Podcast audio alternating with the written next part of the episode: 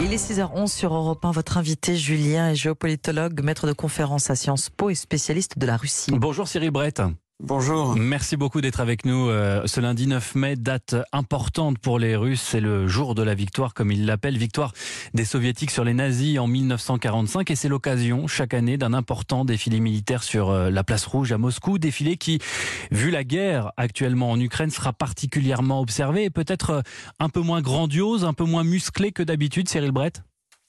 Oui, le Dien Pobyeды euh, aura un défilé euh, à Moscou, mais dans les principales villes russes euh, également.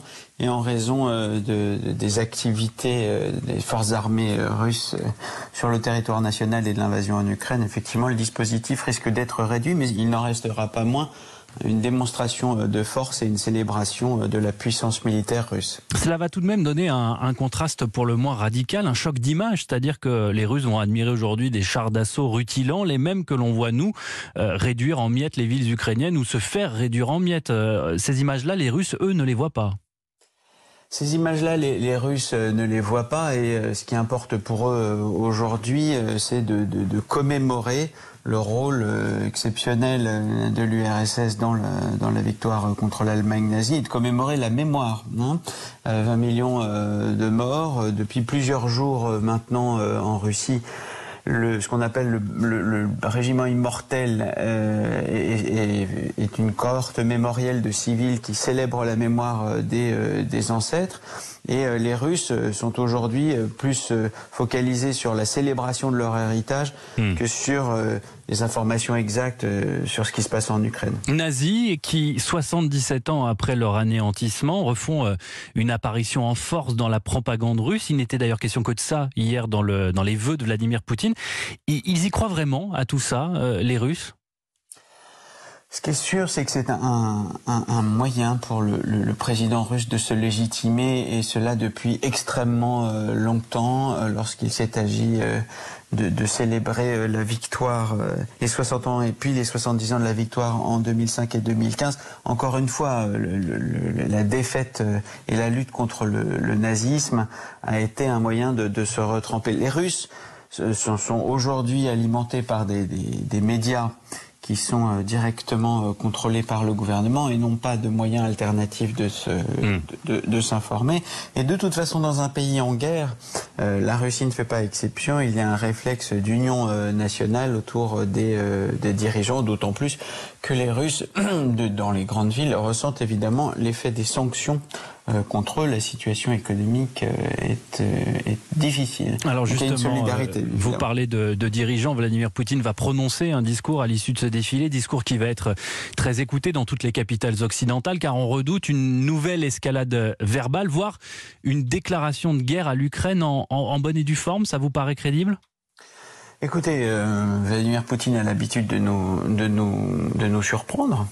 Je n'attends pas, moi, de, de déclaration euh, de guerre dans la mesure où, euh, dans toutes les guerres qu'il a menées, euh, Vladimir Poutine ne s'embarrasse pas de cette formalité juridique. Euh, Aujourd'hui, euh, ce, qui, ce, qui, tient lieu de déclaration de guerre, c'est le communiqué du 24 février prétendant éradiquer le nazisme de, de l'Ukraine et obtenir un nouveau statut international pour euh, l'Ukraine.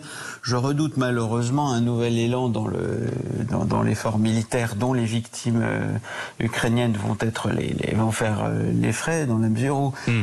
ce qui arrêtera Vladimir Poutine, c'est uniquement d'avoir remporté une victoire indiscutable. Mais est-ce qu'une déclaration de guerre lui permettrait pas, euh, notamment, d'annoncer une mobilisation générale. Il y a beaucoup de rumeurs qui circulent en ce sens à Moscou depuis quelques jours.